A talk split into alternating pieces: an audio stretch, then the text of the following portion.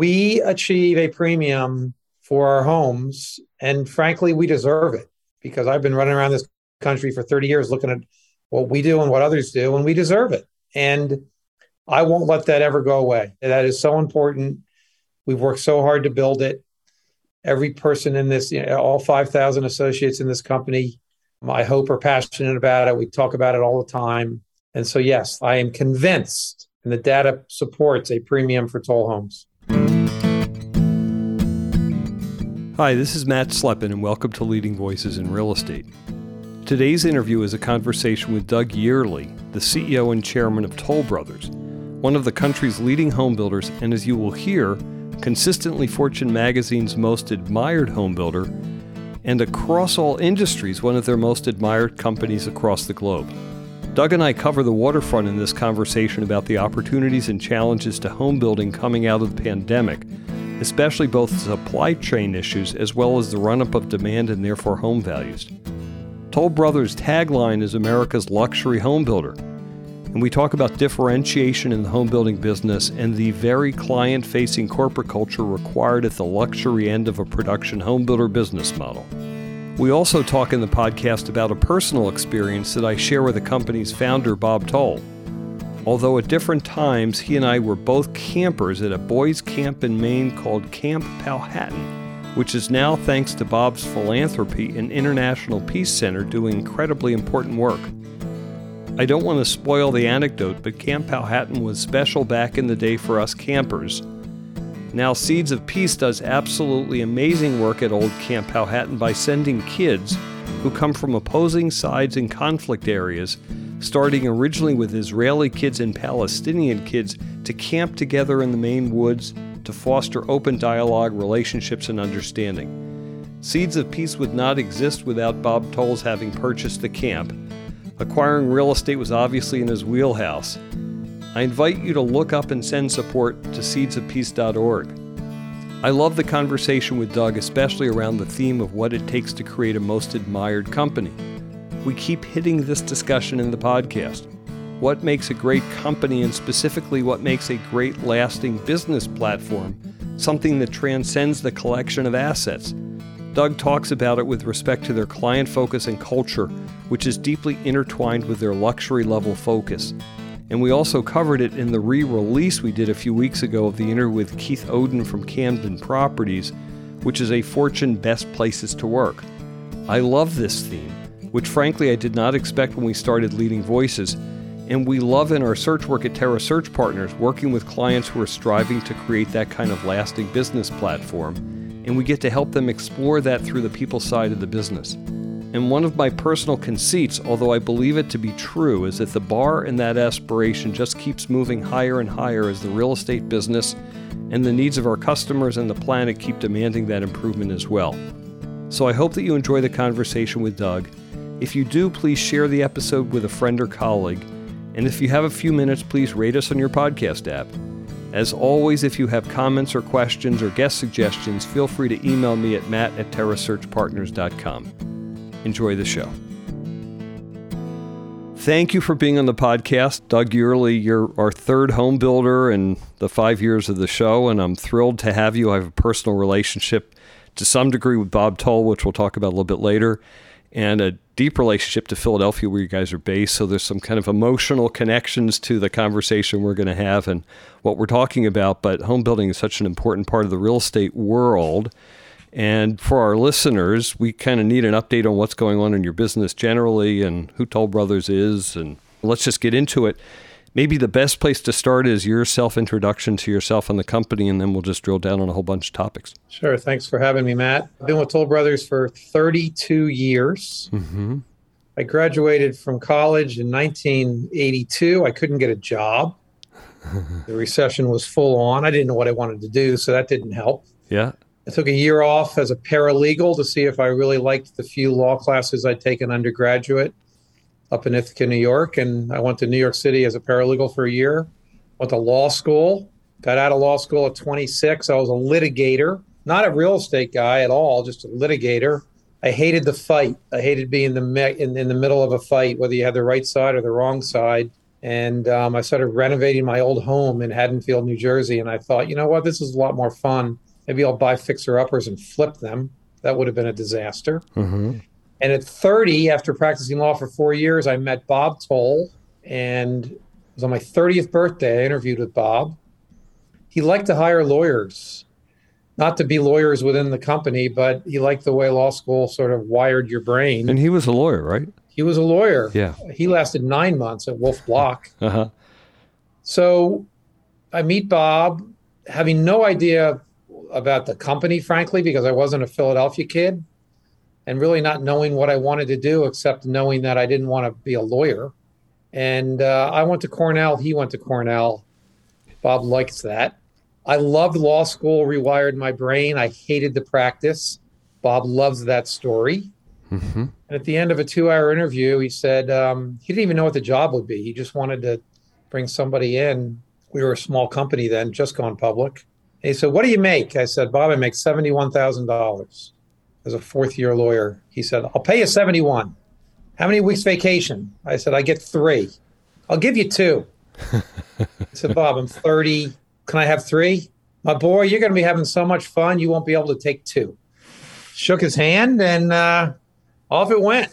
Wow. I started buying land for the company. You know, we had back then, all the land we were buying was basically from farmers in the suburbs of Philadelphia, a little bit into New Jersey, just venturing into DC. That was the extent of the company. And so most of the land teams were sitting on rocking chairs on front porches of farmers' houses, eating apple pie and maybe having a shot of Jack Daniels. Mm-hmm. And he needed, you know, the, the, the deep housing recession had hit in the early 90s. He needed somebody that could put a, a, suit on and go into a bank and buy real estate from banks, you know, that had taken back bad loans. And so he said, You're the guy. And I just learned the business. He sent me out in the field. I worked in a construction trailer in Bucks County. I helped expand the company, truly ground up. He's been my boss, you know, for 32 years. It's all Bob Toll. Wow. Hey, let's go back for a sec. When you joined, it was public. It was a, the it was a public home builder, but it was only developing in the really Philly and New Jersey area. So the company start, was started by Bob and Bruce Toll in the Philadelphia suburbs in Yeah. the mid 60s.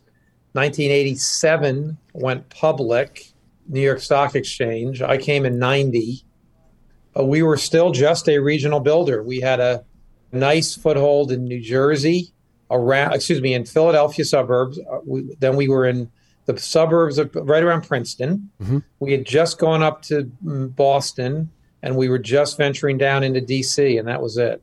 Wow. It's just interesting to think of the public markets wanting such a localized home builder at that point in time. That's just a different world because now the publics are much larger, of course. That's right. When you joined and when the company had its model, then was it still, was it then also a luxury home builder as the top line of it? Yes.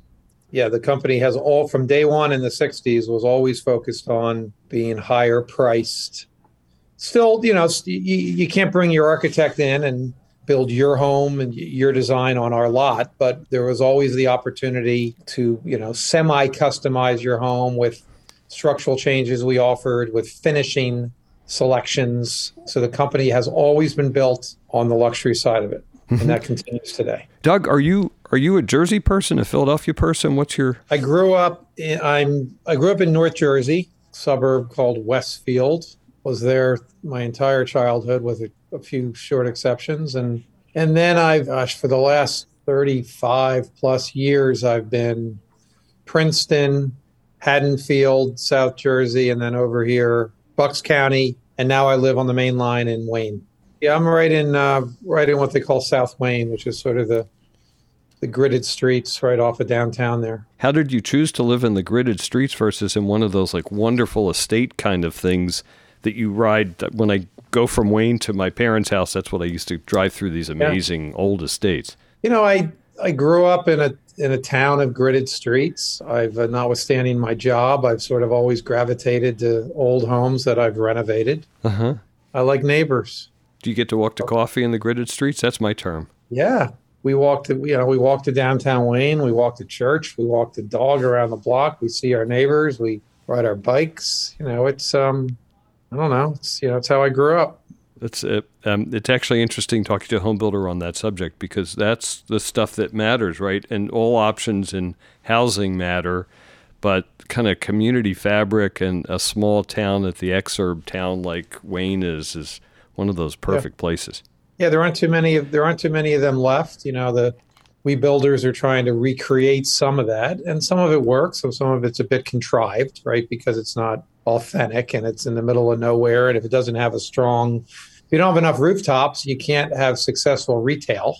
And without successful retail, you can't really have a true town. I mean, there's town centers. Like look at King of Prussia, what's going on next to the mall. I mean, that's we build there. And we've done terrifically well, and mm-hmm. lots of apartments. And there's, you know, they created a, a little mini gridded street downtown that seems to be thriving. Yeah but they had the mass to do it, right? They had enough rooftops between the, all the rentals and the higher density allowed them to have the rooftops. Um, that it, it has worked well. So it's interesting. We took a vacation last summer and we went to Bend, Oregon, and we stayed in a new urbanist community called Northwest Crossing. It was all new houses, like 15 years old or something like that, and they're still building there, but it was on a new urbanist model there were alleys, so no cars in the yep. front, all alleys, all walkable, parks within one block of everybody, little retail centers, a lot of attached yep. housing. It was pretty dense and it was fantastic. And it achieved, you said contrived, which it was. So we were kind of debating, we were all real estate people hanging out, debating that good feeling that we had with the thought of contrivance in that community. And you know, celebration, right, down at Disney World was one of the original fairly controversial because if you wanted to, how dare you want to change your white picket fence to, you know, to beige right. picket fence or anyway. We had Andres Duany on the podcast in the first season, and he's kind of the father of new urbanism. And uh, I'd known him years ago a little bit, and but that was a really interesting conversation on that subject. So, and let's stick with the company today, and we're going to go back in history a little bit later in the conversation. So, because your positioning as a company is still America's luxury home builder. You're the 11th largest home builder in terms of production, but you're fifth every year, more or less, in terms of gross revenues at size and scale of the company. Could you talk about that positioning of the company and what that means and how it is sure. within your peer group, stuff like that? Yeah, yeah, we don't, you know, we don't look at units. So you're right. I guess we're 11th on units, but we look at revenue, which is you take all your sales and you multiply them by what you sold the house for, and that brings us in around four or five. Our market cap on Wall Street is around four or five. You know, the last couple of quarters, our average sales price has been over a million dollars, which has been driven by you know the tr- tremendous market we've had. We are now in 24 states, 60 markets. We have more activity Colorado West than we have Texas East, uh, which you think of coming out of Philadelphia, it, that surprises a lot of certainly a lot of local people here. We made strategic moves in the last decade to chase the Smile States, which is right you know down the eastern seaboard, across Florida through Texas, up the west, filling in the mountain states, of course, which are so hot. So while our price averages over a million, we sell about 35% of our homes to first-time home buyers mm-hmm. which is a surprise to people. And we have been more and more focused on what we internally, we don't market it, but internally and to Wall Street, we call affordable luxury. I equate it to like the three series BMW. Mm-hmm. You know, we're, we're, we're, we know to grow, we can't ignore 75 million millennials. But we also know that millennials are buying a house at 35 years old. Right. They're a lot wealthier than when I bought my first house at 26 years old. Mm-hmm. And their first home can now be a Toll Brothers home or a three series BMW because you've got a dual income, maybe making 200 grand. Mm-hmm. And so, you know, we're selling a lot of houses in the five, six, sevens, and eights to the first time buyer. And the, the combination of a huge growth in geographic footprint layered onto a much wider net of price point mm-hmm. is driving what we think is has been and will be outsized growth in the industry because you know we have the widest variety of product because as I say we we go from you know you, you could buy a toll house in certain markets at 350 and you can buy a toll house in other markets at four million.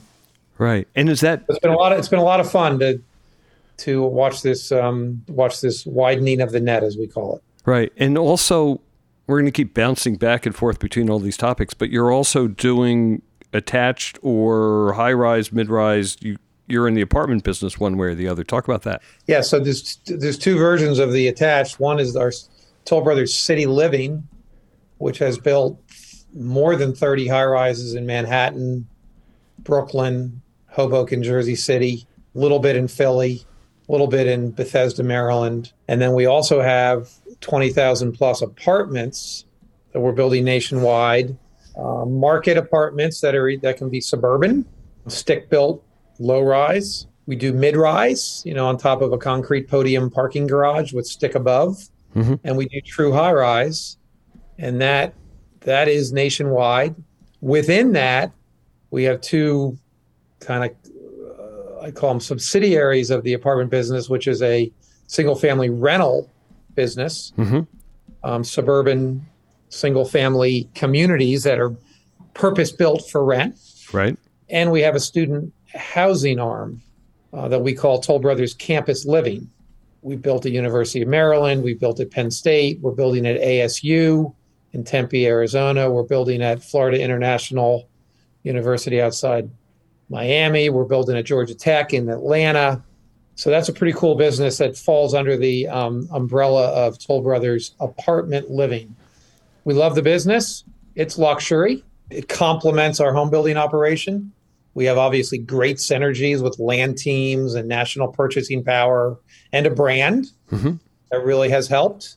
But it's also, you know, a nice hedge because while apartments and for sale can certainly do well at the same time as they are now, there's other points in a cycle where maybe one or the other isn't performing as well. And so we like strategically having spread ourselves into both businesses. Mm-hmm. And when you say uh, the word apartment versus toll city living, one is ownership and one's rental. Is that what uh, the word apartment means in this context? Yeah, so that's a very good point because in New York City, you know, what we typically consider a condo is called an apartment, even if you own it. Right. But the yeah, the Toll Brothers City Living business is all for sale and the Toll Brothers apartment living business is all for rent. And some of your Toll Brothers apartment living, you're also building with or for Equity Residential. Is that? Yeah. So we we formed a joint venture with EQR. I don't know four four five six months ago. Uh-huh. More than half of what Toll Brothers apartment living will now develop will be in partnership with EQR. Everything we've done in the apartment living business has been with equity partners, but they've been a variety of different partners. And we put a deal together with EQR in the markets they like, which is more than half of our business. Right. To be to have them be the partner, and then they take us out at stabilization. Got it. So we if we are we're effectively the development arm for you know for some of EQR. Yes, we do work with EQR. We know the people well, and the development arm has contracted a little bit due to the kinds of stuff that you're doing with them. And are you, do you, just just interesting as a public home builder, do you keep apartments that you own on the balance sheet of the overall business? And how do they, how does that interact in a home building operation, which feels like not like kind assets? It's a great question. When we started Toll Brothers Apartment Living eight years ago, our strategy was going to be, you know, we'll we'll, we'll hold one long term, we'll sell one at stabilization, We'll show our investors, our shareholders, some earnings every quarter from the out sales at stabilization, but we'll also build up a business that maybe one day will be big enough that it can have its own exit strategy as a public REIT or whatever. And I think we've recognized over the last couple of years the lumpiness of the earnings created by only selling some at stabilization versus all has not been fully rewarded by Wall Street as what mm-hmm. I'd call recurring predictable earnings that we're going to give you a fair multiple of. Right. So we are now selling everything at stabilization to have a more predictable, larger earning stream from those out sales. And that's one of the reasons why we did the EQR deal, because obviously they want to own everything longer term as a REIT. Um, and so, yeah, it started with kind of half and half hold sell, but now it's 100% sell. Uh-huh. The merchant build model is a profitable model for companies that are always in the market and always doing that. They don't create a portfolio of long term assets, so it's just a different business model. But right, and what we've you know the a home building shareholder wants to see earnings growth from a yeah. growth company, and a REIT, an apartment REIT shareholder wants a dividend, and they mm-hmm. want it, it's a different shareholder base, and so when you combine the businesses, you just have to be careful in how you message it and how it operates. And you know, we've gone through this transition I mentioned, and um, we're just going to keep. We're going to be a merchant builder. We're going to sell stabilization. and We're going to increase our earnings regularly through the business. Uh-huh. And one of the things I like is just interesting. If you're a merchant builder with one partner, then some of the risks of merchant building, long term interest of the asset being well constructed goes away because you're always with that same partner who's going to own it. So they're going right. to have you build it to a spec that works long term where you don't get paid for that all the time in regular merchant building. And that's a EQR is involved. You know, we, we, we generally identify the land. We generally get all the entitlements. They help us with the design. Right. Um, we build it, and then they take over management. They're very good at leasing yep. and managing buildings. But that design piece is where EQR is able to weigh in, saying, "Hey, we're going to be the long-term owner of this." So you know they're looking for construction methodologies or features, amenities, whatever it may be that you know they that work for them longer term. So yes, that that has worked well. Right, and I've been with them when they talk about eh, we're going to build at a spec that would not make good economic sense for a merchant builder, but the spec is higher because we're going to get paid back on a maintenance basis and a yep. replacement basis. So, so let's keep, let's keep going with different thoughts here. Compare when you talked about broadening your net of the kinds of assets that you build as a home builder. How does that compare to other home builders? You haven't gone that far down the spectrum because you're still BMW Series Three. Right. Are the other home builders? two levels below and then only three levels from the top at where you are? How does that bracket itself? Yeah, we as we get up in price, we generally compete against a more and more local builder. Right. You know, the big the bigger publics, particularly in this market, which is, you know, so strong and with these 75 million millennials driving demand, which, you know, feels like some time now. Mm-hmm. Um, they really don't want to come up to what we do. They don't want to make structural changes to homes. They don't want to run these beautiful design studios we have where you can go in and you know you can easily spend a $100,000 on finishes. Mm-hmm. Flooring, kitchen cabinets, countertops, stair rails, you know, it goes on and on what we offer you. And it's a tedious build. You know, we, we've spent 55 years perfecting it. It, it extends the cycle time to build the homes. Mm-hmm. You know, it adds complexity. It, it's harder to be really focused on production when every house down the street is different. And they've just chosen not, that's not their business. Most of the bigger builders are very focused on spec. You know, they build most of the homes without a customer. Uh, we only build 20% of our homes spec. 80% of our homes have a customer contract where we're allowing that customer to customize their home with structural changes and finish changes. And so the the bigger builders are not I am not even sure matt it's three steps from the top for us they they just don't want to go where we where our core business is. And then as we come down in price with the more affordable luxury the three series mm-hmm. we overlap. We do overlap with the builders in in sort of their more expensive offering. We haven't yet hit the mini cooper. That's the next step for us. And it'll come because you know the affordable luxury. I mean, three years ago, our homes in Boise, Idaho, were three hundred and eighty thousand dollars, and today the same house is six hundred. And so the, the, the, obvious question is, okay, is there now a spot below the six hundred at four fifty that we can backfill into? And we will slowly migrate in that direction carefully. I am extremely focused on the brand, uh-huh. and we will not come down in price if it hurts the brand. So far, you know, we have communities. Phoenix, Arizona is a great example. We build over a thousand houses a year. We have homes at two million, and we have homes at 450. Mm-hmm. And we don't hear people walking into the $2 million neighborhood saying, this isn't the old Toll Brothers that I knew and loved. You know, I hear you're building at 450 and I just don't want to buy from you.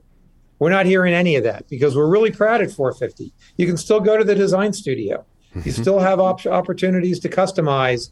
The design, you know, the sales center looks identical. The model home is beautifully decorated. You know, it's just smaller. It's a jewel box. I think a jewel box. Actually, when I think of Mini Cooper or the three, although I once bought the Mercedes Benz version of a three, and a friend of mine in the car business said that's not really a Mercedes Benz. It really pissed me off too because I'd finally bought one, you know. But is is there a resale relationship? Is there a relationship in value on resale for buying? Let's just use the word quality that you're producing versus a total conveyor belt home. If that's it, I hate, hate to say and that to the other guys, but no, we we are so proud when we see advertisements for a, a, a toll home that's being resold, where the resale realtor says, you know, beautiful, you know, four year old Toll Brothers home. Mm. Um, we do our market comps. You know, we do deep dive analysis of even in a new community where we're going to be offering homes, you know, trying to compare to what the others are doing so we can come up with the right pricing or in existing communities that are open where we where we raise the price that feels like, you know, we're getting a premium. I mean, all the market comp of it, you know, the size of the lot, the square footage of the home, how pretty is the kitchen. Uh, you know, we do we do this detailed analysis and there's this cushion there's this leftover value. Right. And i don't think it's just that you know i've been here 32 years and i'm drinking this kool-aid. I, I, it's genuine. It, it's empirical. It can be proven out with data. We achieve a premium for our homes and frankly we deserve it because i've been running around this country for 30 years looking at what we do and what others do and we deserve it. And i won't let that ever go away. I that, that is so important. We've worked so hard to build it every person in this, you know, all 5,000 associates in this company, I hope are passionate about it. We talk about it all the time. And so, yes, there is, I am convinced, and the data supports a premium for toll homes. Hmm. Interesting. And and talk. You're one of Fortune's world's most admired companies, and we just re-released a podcast interview I did with Keith Oden from Camden about three years ago. And Camden's been one of the Fortune 100 uh, best places to work for 16 years in a row, which is like a camel through the eye of a needle or something. W- what does that mean for that designation for you? And, and, and I want to talk more, a little bit more about culture relating to delivering what you just described. Yep. So we just last month were named the number one most admired home builder by Fortune for the seventh time. The one that shook us was in 2016. Fortune does this survey of all industries, and I don't know how many, let's say 100, around the world. And they roll up a list of the top 10 most admired companies in the world, regardless of industry. It's on my wall, so I'll read it. Number one, Apple. Number two, Walt Disney. Number three, Amazon. Number four, Alphabet. Number five, Nordstrom. Number six, Toll Brothers. Number seven, Netflix. Number eight, Facebook. So talk about that. What? Holy smokes! Yeah, I said. I said that is. I said we're going to market that result for the rest of time. Well, you have to keep that result. Oh yeah, That's I, not... absolutely, absolutely. So, but it, you know, all those other brands are, you know, iconic international. And I'm not, you know, we're, right. we're iconic, but we're certainly not international. And uh, so, yeah, that it. We work hard at it, and it. Um, it means a lot. It means a lot to the employees, and I think it means a lot to the customers. Right. It's interesting though. Talking to Keith from Camden to become one of the best places to work, there are metrics to follow and goals to achieve that their company is uniquely focused on to get year after year, and it's conscious. It's not, oh my God, they admire us. It's we cause that level of attention. And in this case, it's, I guess, to your brand so it's a different thing. But I, but I'm curious just to drill down a little bit on that, which is how do you, besides great podcast, how do you accomplish on and on that that perception in the marketplace? This is a family company started by Bob and Bruce Toll that has obviously grown tremendously. Mm-hmm. We work super hard at keeping that family environment. We have so many long tenured employees here that just love it and stay. And if you don't if you don't believe in what we're doing, then you know you got to move on somewhere else. I mean, it's the first week on the job 32 years ago. Bob threw me in his car.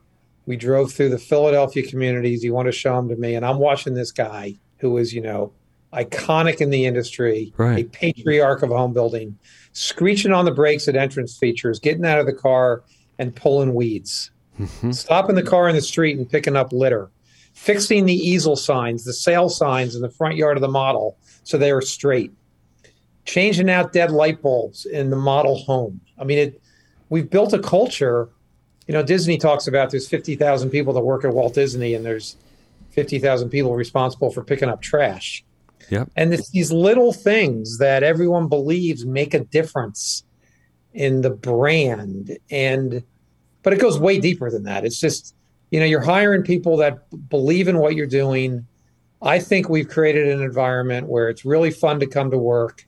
We, we, we we're, we're hard driving, we're smart, we're competitive. Mm-hmm. You know, there's an East Coast edge to Toll Brothers, but we're respectful and we're nice and we treat everybody the right way. And I think that just resonates throughout the firm and therefore resonates down to the salespeople who are interacting with our clients and the construction teams that are building the houses for our clients. You know, it becomes, it's just cultural. It's just really important. Uh, I, I said, I mean, I, I've been here so long that 12 years ago when I became CEO, I knew where the bullies were laying mm-hmm. around this place you can't have 5,000 employees, no matter how good you are, and not have some bullies. Right. I knew where they were hiding because I had every job in this company and I'm still sniffing them out. Uh, it's one of my jobs. A bully will not survive at Toll Brothers. It's interesting. Um, I say this on the podcast all the time. I'm, I'm a recruiter. That's my job. And recruiting is not the most admired industry. And we believe at our, my particular company that we have a mission. So I approach it like I'm going to pull the weeds and we're going to treat everyone really, really, really well. They're not bodies that are flying through the company, right? That's that's our job. Our job is to treat the 200 people we talk to in a search as if they're all kind of gold as best we can, because you can't really achieve that. But once you have that attitude, it changes the nature of your doing what you do as compared to how other people do it. And you also couldn't, in your case, do the level of customization seems to me that that customization part is a people intensive part of your business and customer service part of your business that does enable you to go to that luxury level. That's exactly right. Okay, I'll take that. So, talk about Bob because I'm curious about this, and you've talked about him through this. And um, I, I, will tell a story here um, that Bob and I, not at the same time, went to the same camp in Maine. It's a place called Camp Powhatan. I know it well. I, I bet. And when Jewish boys' camps went out of business, Bob bought Camp Powhatan and turned it into a peace center, an international peace center called Seeds of Peace. I hope everyone will go donate $1,000 to Seeds of Peace, where Palestinian kids and Israeli kids go to camp to do the same things that we did back when we were at Jewish boys' camp. That's an extraordinary story, and it talks about soul and mission, and it's not unrelated to what you guys do and what we just talked about with culture. Yeah, well, Bob tells me the story when he was a little boy. His parents would put him on a train in Philadelphia and send him to Maine.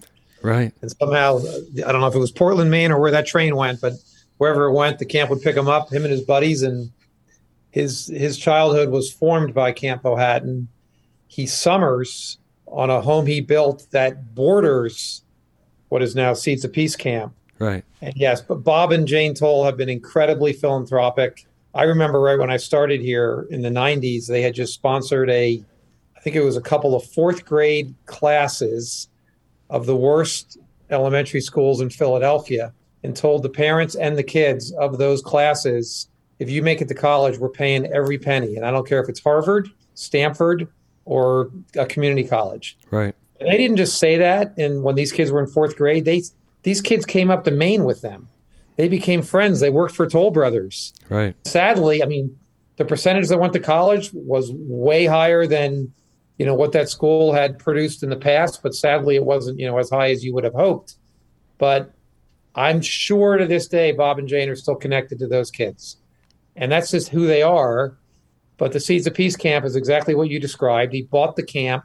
It is an internationally acclaimed summer camp that is trying, as Bob says, trying to break down the embedded hatred with this next generation by taking these Palestinian and Israeli kids and bunking them together in cabins and having them, you know, tug a war and sail and sit around the bonfire and do all the things you do at great camps.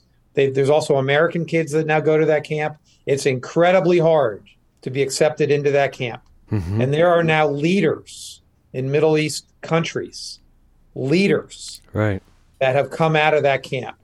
I owe everything to Bob. I, I told you the story back to my 30th birthday. And, you know, he built the company sort of on those morals. Right. And, and on that on that balance um, of, of how he looked at life and how he wanted to give back to those in need. Got it. And talk about then taking over the company from your mentor and really a legend in the business because he was the CEO of the year and all, all that stuff. So, what was that like as past having passed that baton, and how was the business? What changes did you make to the business, or what continued? How's it evolved? I know he's still sure. on the board, but talk about that. So it was 2010. Bob was 69. Uh, he's now 81. Yeah.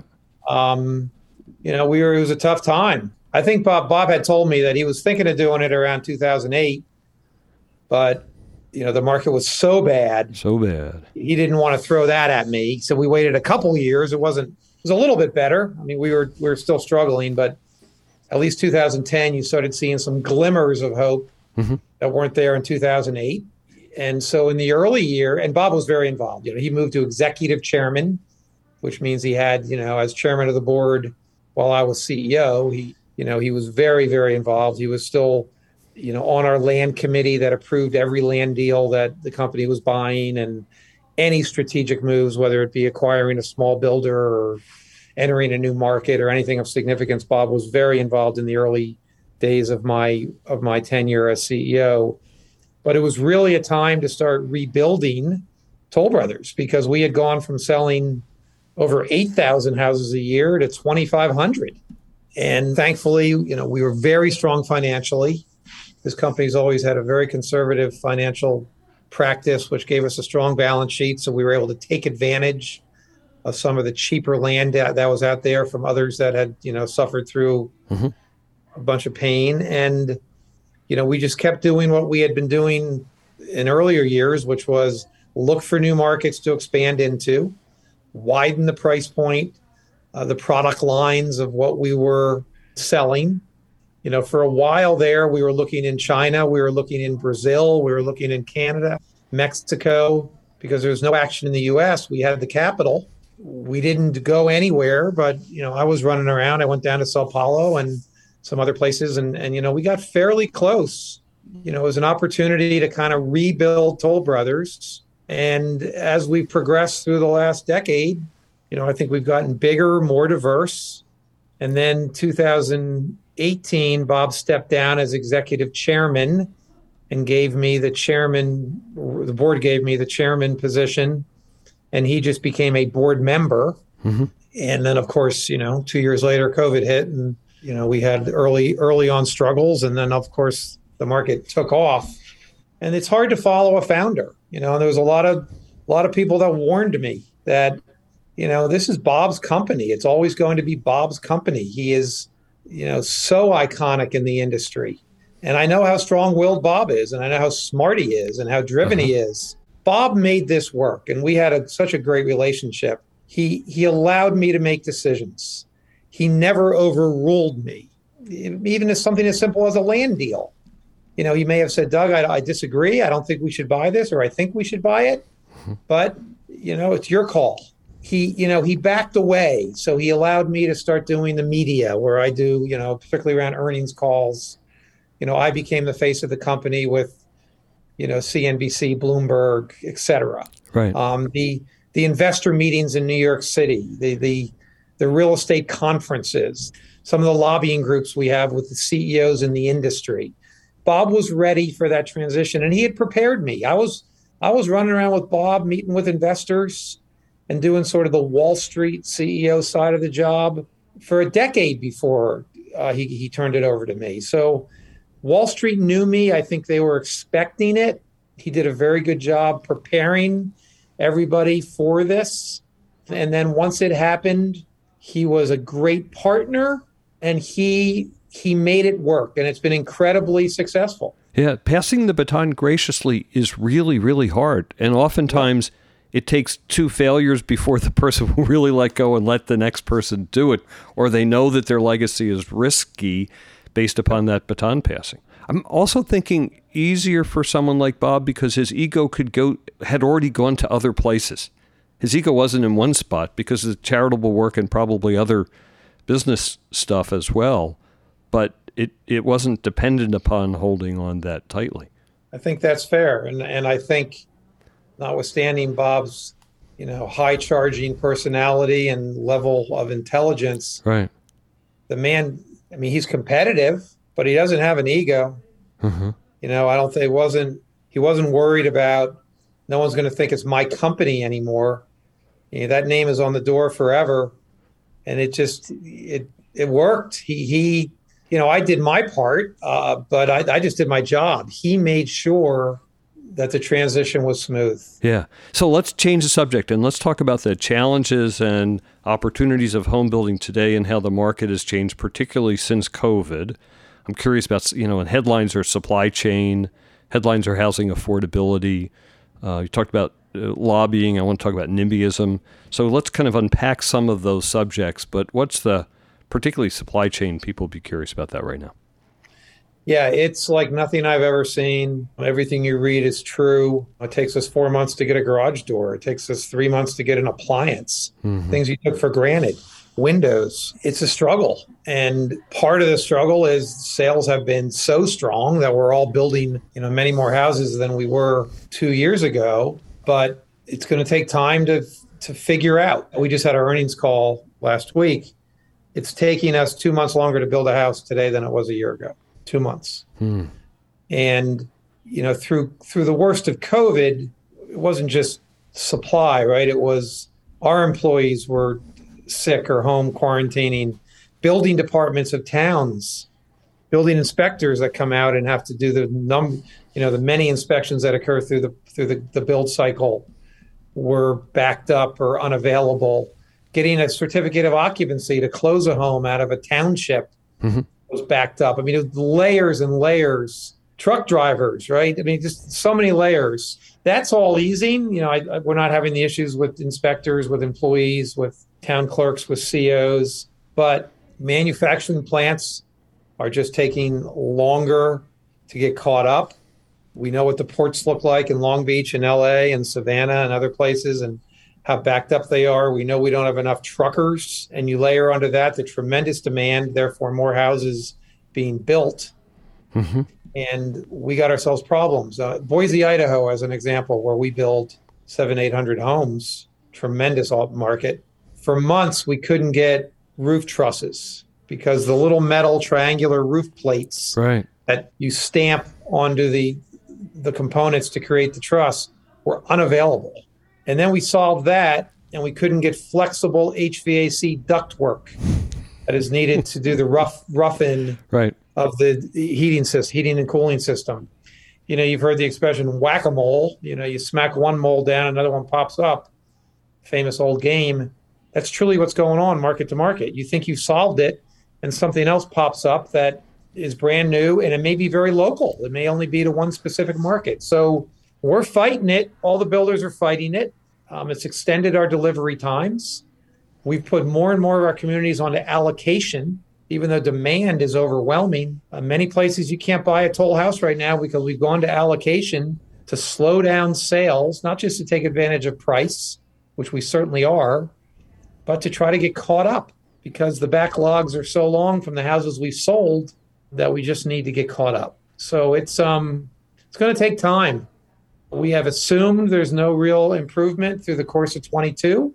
I do think as we move beyond the acute stages of COVID, there's going to be some modest improvement, mm-hmm. but it's it's just going to take time. And and do you wind up? Listen, I want to talk about technology towards this and different kinds of building materials. I want to talk about vertically integrated. Do you wind up ever controlling your suppliers in a way that you didn't before, or manufacturing some of the components yourself? Yeah, technology is hitting the industry at a pretty fast pace right now, which is mm-hmm. encouraging.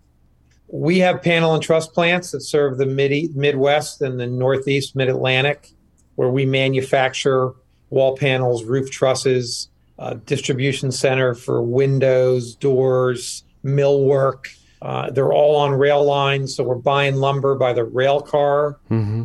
That has that has helped us.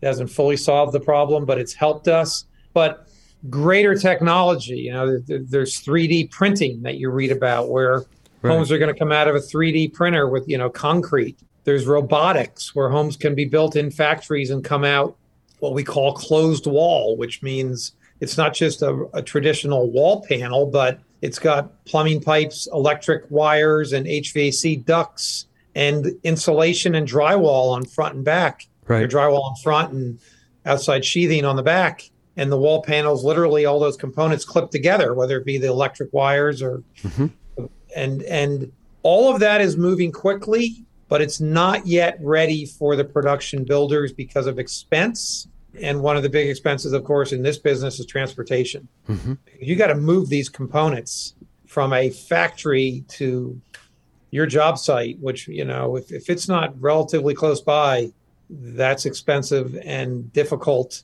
And so I'm hopeful for some big technological improvements in how we build houses, but it hasn't come quite yet. You know, when lumber got high last year, now, of course, it's going back up, but you know, we we started using light gauge steel framing in some locations, which we never would have done before. Mm-hmm. Uh, now that's not that wasn't done in a factory. That wasn't done through a robotics line, but it could be. Mm-hmm. And so a couple of the early robotic or or you know manufacturing companies have failed. Yep. But the whole industry is very focused on it. Many of us are invested in it. We all have our own little venture capital money internally. Not all of us, but some of us have little venture capital money here and there that we're investing in a variety of different tech companies. It's not just for construction. There's sales and marketing technology with software. Right. There's, fin, there's fintech, financial tech that goes to mortgage and title processes. Mm-hmm. There's smart home technology All kinds. that goes into how a home operates. Mm-hmm. And so we're all or many of us are invested in it. We're keeping a close eye on it, but we're not there yet.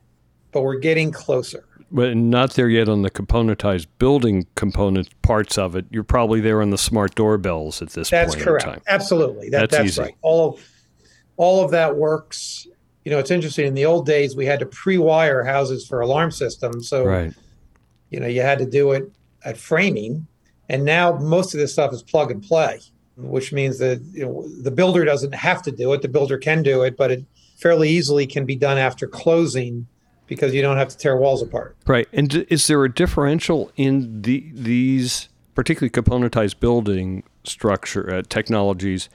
Is does that lend itself equally to your end of the more luxury side of the market versus the total commodity side of the market? Well, I think it should lend itself more to us because of the discretionary income, mm. the wealth of our client. You know, they're building their dream home with Toll. They're building their second, third, fourth home in their life, that move up house or the move down house as an as a as a baby boomer, and they're going to put more into it. So I think when you go to our design studios, I mentioned we have these regional design studios that right.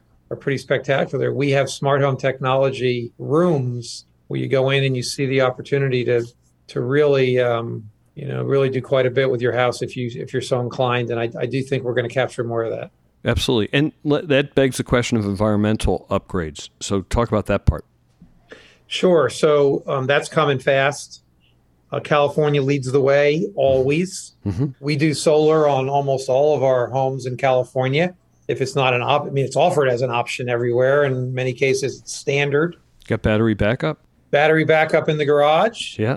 You know, so so when your when your house is not generating or demanding electricity, the sun is still shining and that electricity is being stored in what looks like a hot water heater in your garage for um, a brownout day or a you know, a high use day. It's coming quickly. Uh, some of this is driven by where the sun shines the brightest and the warmest. Right. Some of it is driven by state tax credits because some of this is, you know, it, it runs state to state.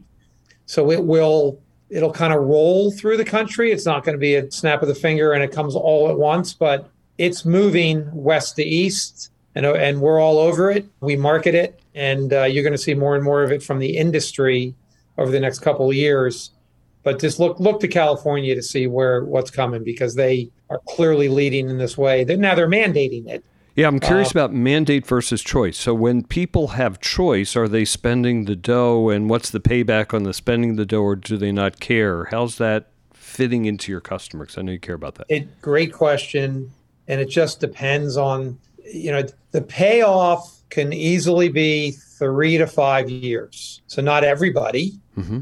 is willing to to write that check up front to get state of the art systems if that's the payoff, and others are. It just depends on the client.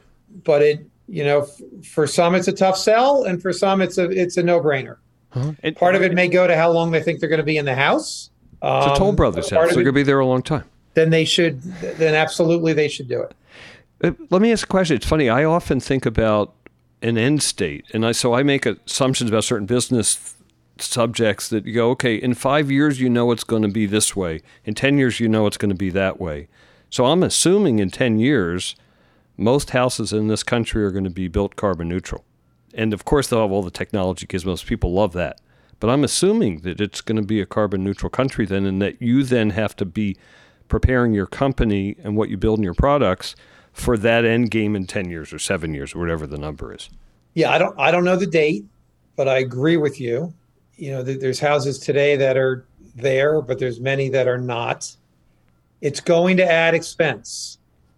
It's going to add expense, and not all customers are going to see the value. So, you know, we have a huge affordability affordability issue in this country with housing. Yep. I I get it. The you know, the climate change is the most important thing, right, that we're facing long term. And so housing affordability, you know, is, is while it's important, you, you have climate change that is above it in importance. But we are just trying to manage the added expense to the home and the added value that the client perceives from those changes. And over time, you know, that's going to become more obvious. But right now, as I said earlier, it can, for some people, it's a tougher sell. Well, the technologies will be developed to make so prices will come down as the West demands it. Then prices come down as the units of, the, of creating those things at scale makes the price come down. Then it'll start working elsewhere. Absolutely, and there should be more innovation, and there should be more companies building, you know, battery backup systems for the garage and the and the solar tiles that go on the roof and all the wires. And I mean, the more attention that's brought to it, the more demand there is for it. You would think there's going to be more innovation and yeah. ultimately lower prices. Yeah. So you mentioned the word affordability. You are America's luxury builder. We've talked a little bit about your coming down in price point, and you also mentioned the word lobbying groups in the industry. So you're a big representative of the overall industry. Housing affordability is something we talk about on Leading Voices all the time. It's a passion area for me, but it's also a challenge for our industry. Comments on how you speak to those topics, particularly as America's luxury builder? It's a great question. We recognize that what we sell is a discretionary purchase for most people. You know, it's a luxury good. And so we are buying land in locations where the land is more expensive. And we are building bigger homes with more features which certainly drives the price up. Yep. The affordability issue, however, you know, we're in the food chain, so our buyer has a home to sell, and the buyer of their home may, in fact, have a home to sell. And when you look, you know, at certain markets that, you know, may have high levels of regulation, you know, it may take much longer to get land approved. You may not be allowed to build as many homes as you want to build which can help bring the land cost per lot down. These layers of regulation can can add significantly to costs. Huge. You know, that layered on now supply chain issues and you know the price of lumber. I mean, you know, there's an there's an 11% tariff on Canadian lumber. It was it was 19% not too long ago until it got cut to 11. What does that do to the American mills? They can raise their price 10.5% and be competitive. You know, we've had discussions in Washington D.C. about that tariff. Uh, we need Canadian lumber. They're not undermining the U.S. mills. The U.S. mills cannot keep up. Provide all the lumber we need. 40% of Toll Brothers lumber comes from Canada. Mm-hmm. It's not because it's less expensive, it's because the US mills can't give us what we need. You know, the Canadian trees grow in a colder climate, therefore they grow slower. Therefore, the lumber is denser and of higher quality. Hmm. And certain components of the house require higher quality lumber, some of the structural components. So there's issues there that I'm not sure the administrations have fully appreciated when they just quickly said, I want to support US jobs, we're going to tariff Canada. So I didn't directly answer your question about being a luxury luxury end of it, but I'm very involved in all of these efforts down the food chain in price because it affects all of us. And between government oversight, government regulation, the burden placed upon us financially to get our land entitled and get roads put in and get building permits to then start building in some places is adding to the problem. And then I mentioned, of course, the lumber issue has been acute of late, but it's a it's a big issue. You know, we we this country wants, you know, I think everybody agrees home ownership is a great goal of Americans, and we run, you know, mid sixties percent of people that own a home, and I think that's healthy and it's great but it's becoming more and more expensive. And now you have apartments up 25% in rent. Right. And so that 35% that rent are feeling feeling the pain too. So it's a tough one. Yeah. And when you think of housing affordability and then you also think of communities that have banned single family zoning at this point because that's what the paradigm has been. Maybe you feel attacked, I don't know that, or you're building where that's not the case, but the, we also started the conversation talking about the urban fabric and walkable neighborhoods. So there's a range of housing options that we need to build to get to the overall supply need we have in the country and also affordability issues. Any comments about all those things together which conspire to make housing just cost more? Yeah, so it's it's you know Toll Brothers was built in the suburbs of Philadelphia and Princeton, New Jersey, and right Fairfax County, Virginia.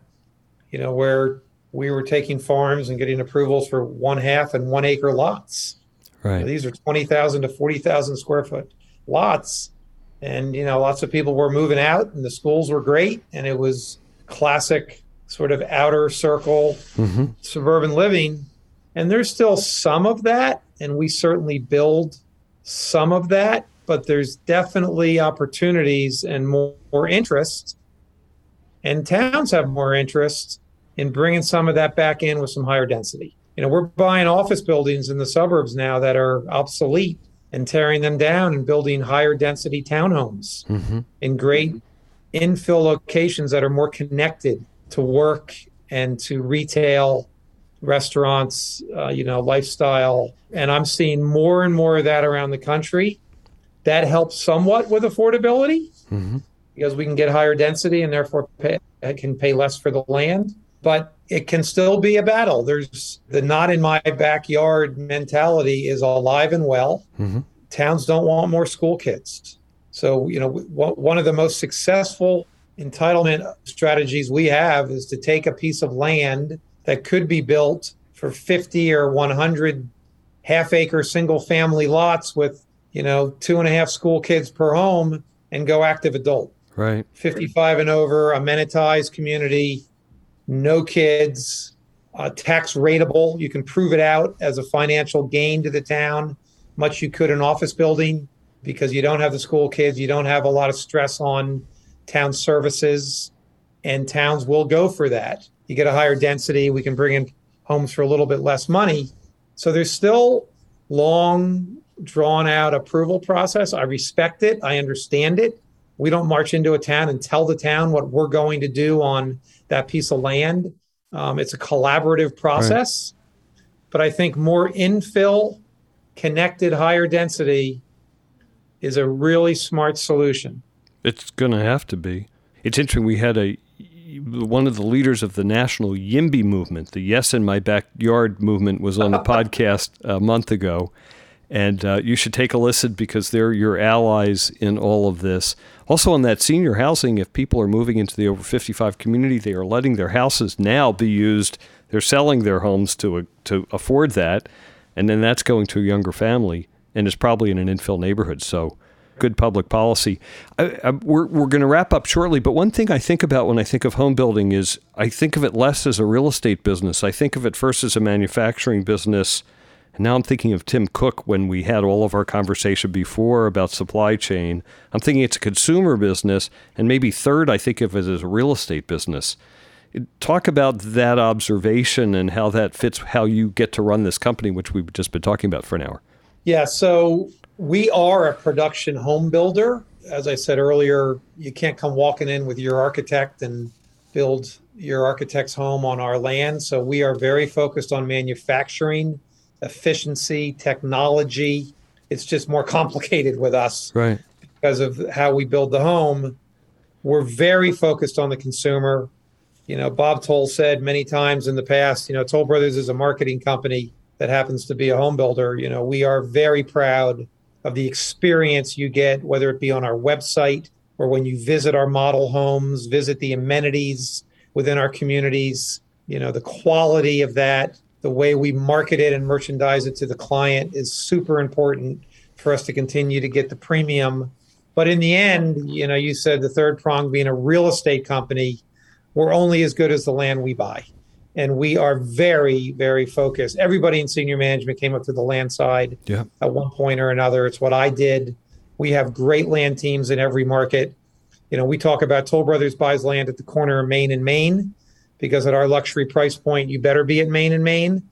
Well as we've widened that net you know maybe it's maybe it's not always right at main and main but it's still you know we're very very focused on how we underwrite land how we evaluate the opportunity how we're creative in the land planning so the community doesn't look like cookie cutter.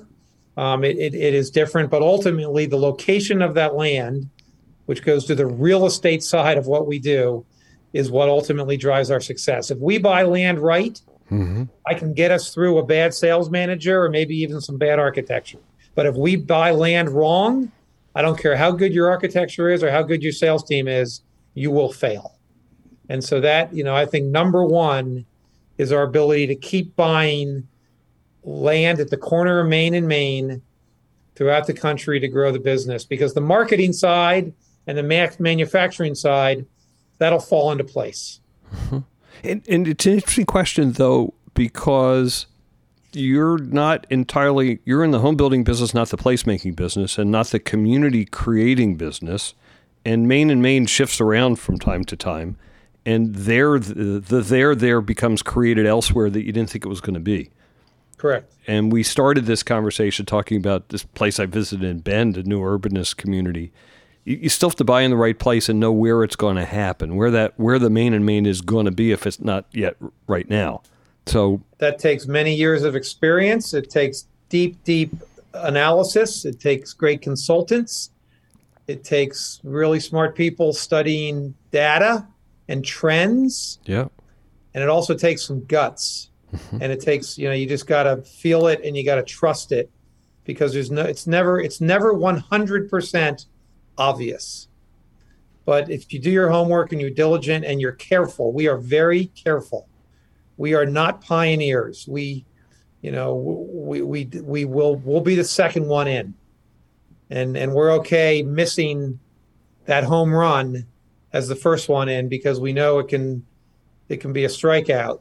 Uh, we'll we'll take the doubles and the triples, but it it's just a lot of hard work and diligence and, and staying on top of trends and staying on top of you know migration patterns you know but in the end you just hope you know and trust that you're right i do have a last question on every leading voices is your advice to a young person getting into the real estate business well, I'm going to give him the advice that of, of, what happened early in my career when Bob Toll threw everything he possibly could at me. I embraced it. I asked for more opportunity. You know, I said, "Hey, Bob, I think we should be in Chicago." He said, "My boy, jump on a plane and go." And I never once this is my second job of my life. I was Right. a lawyer for four years and I did this. I never once walked in and said, Hey, you know, you're you're throwing all this stuff at me and you know, where's the raise? I just worked hard and trusted it would work out. And that instant gratification, you know, you got to sometimes back pocket that and just keep, if you like what you're doing, just keep doing it, work hard, ask for more opportunity, take it on. It's all going to work out. And you have to be patient.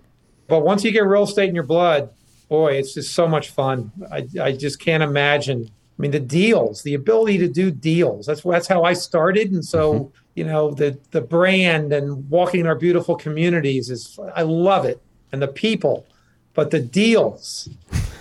The deals. We, buy, we have 80,000 lots. You know, we spend over a billion dollars a year buying land, and every deal has its own story and its own nuance and negotiation. And there's just nothing like it. It's the most interdisciplinary business I know because you can't at one point brag about the deals, but then also talk about all this customer stuff and all the supply chain stuff we've talked about. Real estate's Right. unique that way. It really is. You're right. But I want to applaud your advice to put your head down, work hard, find passion in it. Don't ask for a raise, earn a raise. it's Right. perfect. All true.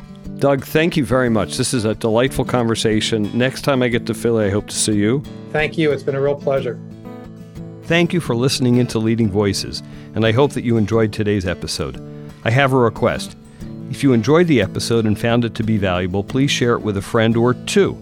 If they're podcast wary, take their smartphone in your hand and subscribe for them and teach them to listen. You'll change their life. Seriously, thanks for listening and keep in touch. You know you can reach me at matt at terrasearchpartners.com. See you next time.